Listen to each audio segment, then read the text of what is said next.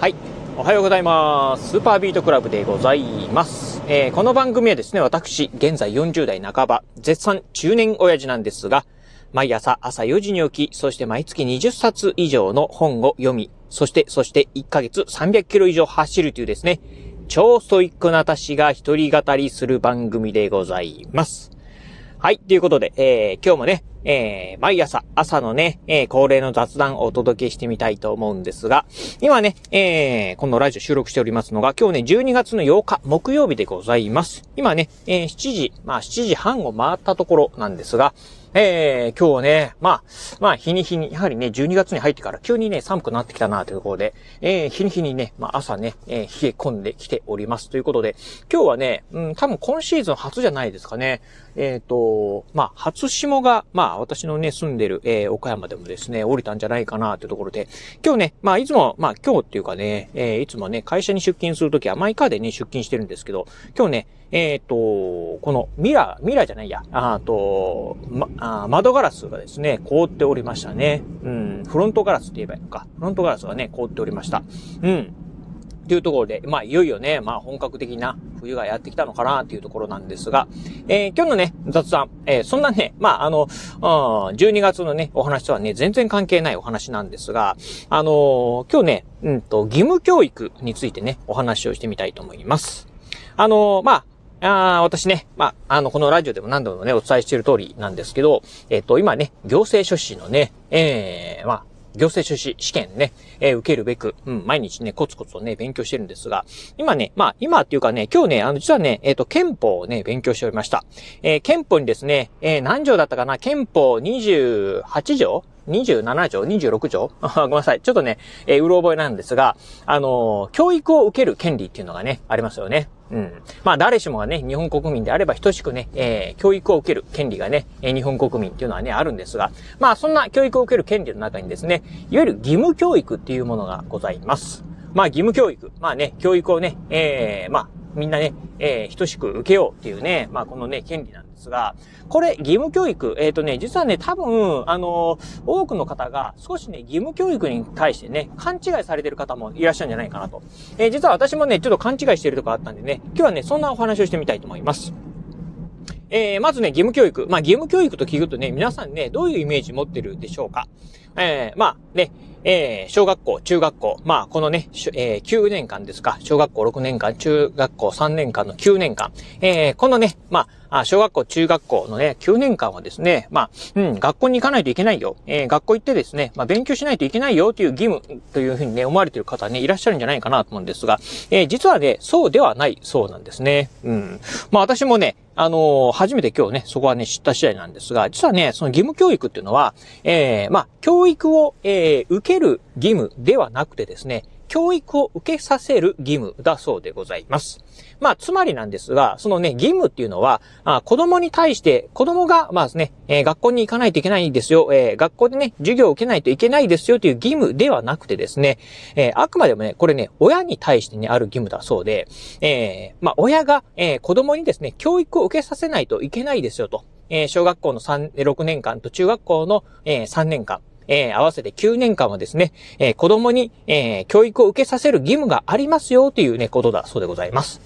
あのーまあ、あ有名なところで行くとですね、あのー YouTuber のユダポン、えーゆ、ユタボンですか、うん、さんっていうのはいるかと思います。えー今ね、確かあの、中学生ぐらいなんですけど、もう学校に行かないっていうので、まあ、小学校時代からね、学校に行ってないっていう不登校 YouTuber としてですね、あの、まあ、有名な方だと思いますが、あーまあ、あの、ユタボンさんですよね。まあ、学校に行きませんよっていうのは、あの、本人はね、学校にね、行かなくてもね、あの、そこはね、えーさっきの義務教育っていうね、えー定義の中でいくと、まあ、そこは問題ないのかなと。ただですね、えーまあ、ご両親ですよね。うん。両親が、まあ、子供にですね、教育を受けさせる義務っていうのはありますんで、そこはね、ちゃんとね、果たしてるのかなっていうのはね、気になるところですよね。うん。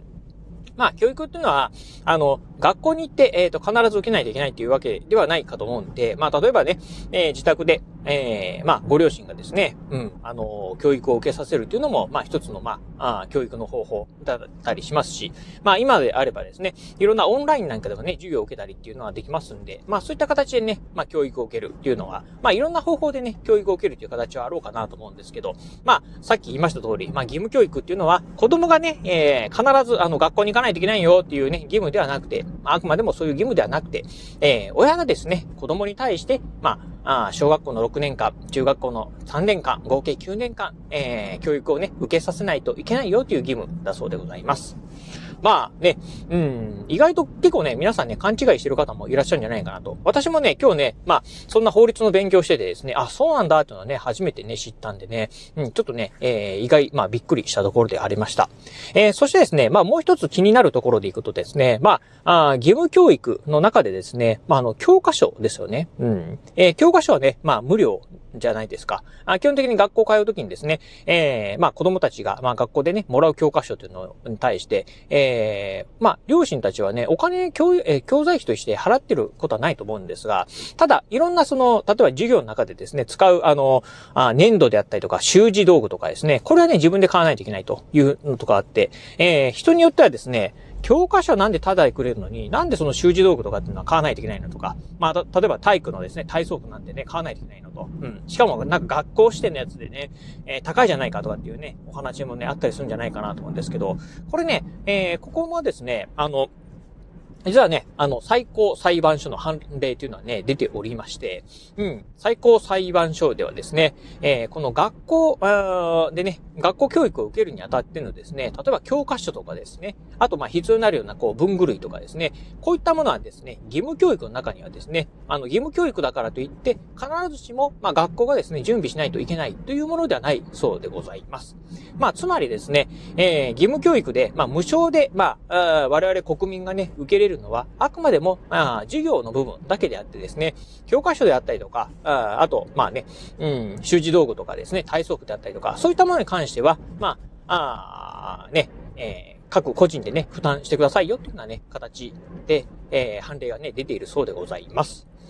ああ、ということで、まあね、だからまあ、例えばまあ、教科書はね、無料だっていうのはですね、まあ、もしかするとあの、これ地域によってね、違うのかもしれないですよね。まあ、かたやね、ある地域で行くとね、え教科書は買わないといけない。えー、ただ、ここの地域ではですね、まあ、無料だとかっていうのはね、あったりするのかなと。うん。まあ、私立の学校なんかそうかもしれないですよね。私立の学校なんかはね、えー、まあ、もしかしたらね、教科書なんかはね、うん、あの、買わないといけないとか。で、公立の学校なんかはね、まあ、その、えー、まあ、市町村とかがですね、負担するから、まあ、お金がかからないとかかっていうことがね、あるのかもしれないなというふうに思うところでございます。はい。ということでね。まあ、意外と皆さんもね、義務教育についてですね、まあ、なんとなくね、まあ、あね、普通にね、えー、まあ、子供時代はですね、学校に行かないといけないっていうね、義務なんだろうなっていうふうにね、ふとね、思ってる方。そして、まあね、えー、教科書はね、うん、あの、学校がね、あ負担してくれるもんだろうなっていうふうにね、思ってる方もいらっしゃるかもしれませんが、えー、実はね、えー、いろいろ調べるとですね、まあ、違うんだよってことはね、分かりましたんで、うん、なかなかね、いい勉強になったかなというふうにね、思うところでございます。まあね、こういうね、あの、行政書士のね、勉強してると、あの、正直ね、まあ非常にね、硬いね、内容なんかもね、あったりします。ええー、まあ、行政復審査法であったりとですね、行政事件訴訟法であったりとか、なんかね、難しい内容がね、あって、もう本当ね、今私もね、えー、4ヶ月ぐらい、えー、もう時間数にしてね、300時間以上ね、勉強してますが、未だにね、全くね、内容分かってないっていうところではあるんですけど、ただね、こういうね、けあの、身近な話題ですよね。まあ、憲法であったりとか、ああとね、民法であったりとか、こういうのね、勉強してるとですね、あ、なんかね、楽しいなと思う時もね、あるんですよね。うん。まあ、そんなね、内容、またね、あればですね、またね、このラジオの方でね、ご紹介してみたいと思います。まあこういうね、紹介するとね、自分自身のね、なんていうんですかね、こう、知識の定着にもね、繋がったりするんで、まあ、そして皆さんにもね、こうやってね、あの、まあ、わかりやすく、言ってるつもりなんですが、わかりやすくなってるかどうかはね、微妙なところなんですけど、そうやってね、解説すると、まあ、皆さんもね、あ、そうなんだっていうふうにね、まあ、気づいていただけるかなっていうところで、まあ、あ一挙両得ではないんですけどね、まあ、私も皆さんもね、まあ、得になるかなっていうのはありますんで、ぜひね、今後もね、発信してみたいなと思います。ああ今日はね、まあ、ちょっとね、えー、日々の雑談という中でね、お伝えしたんですが、またね、えー、まあ、雑談以外にもですね、まあ、こういったね、お話もね、してみたいと思いますんで、また今後ご期待いただければなと思います。はい。ということで今日はこの辺でお話を終了いたします。今日もお聞きいただきましてありがとうございました。お疲れ様です。